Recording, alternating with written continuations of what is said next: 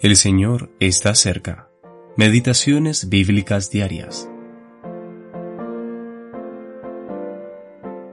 No tenemos lucha contra sangre y carne, sino contra principados, contra potestades, contra los gobernadores de las tinieblas de este siglo, contra huestes espirituales de maldad en las regiones celestes.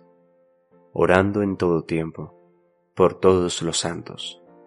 Efesios capítulo seis, versículos doce y dieciocho. La lucha del cristiano.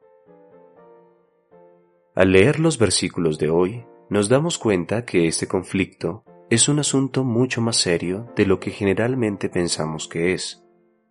No se trata simplemente de un conflicto individual solo contra Satanás, sino que las potestades de las tinieblas están alineadas militarmente con el propósito de oponerse a toda la Iglesia de Dios en la tierra. La frase, todos los santos, del versículo dieciocho. El cristiano que comprende esto no puede tener un círculo de interés menor que toda la Iglesia, pues la Iglesia es una. Y si el enemigo genera una brecha en algún lugar, entonces ha obtenido la victoria justo allí. Supongamos que yo permanezco firme y que mi hermano cae. ¿No significa nada para mí?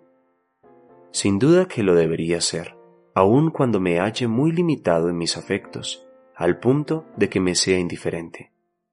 Si soy indiferente, entonces no comprendo realmente el carácter del conflicto y me estoy involucrando mínimamente en él.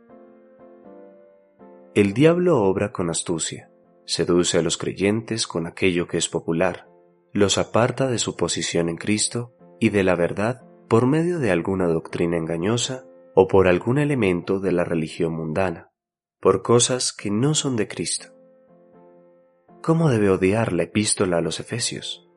Justamente, una de sus artimañas es hacerle creer a los creyentes que la verdad contenida en esta carta es demasiado elevada para ellos.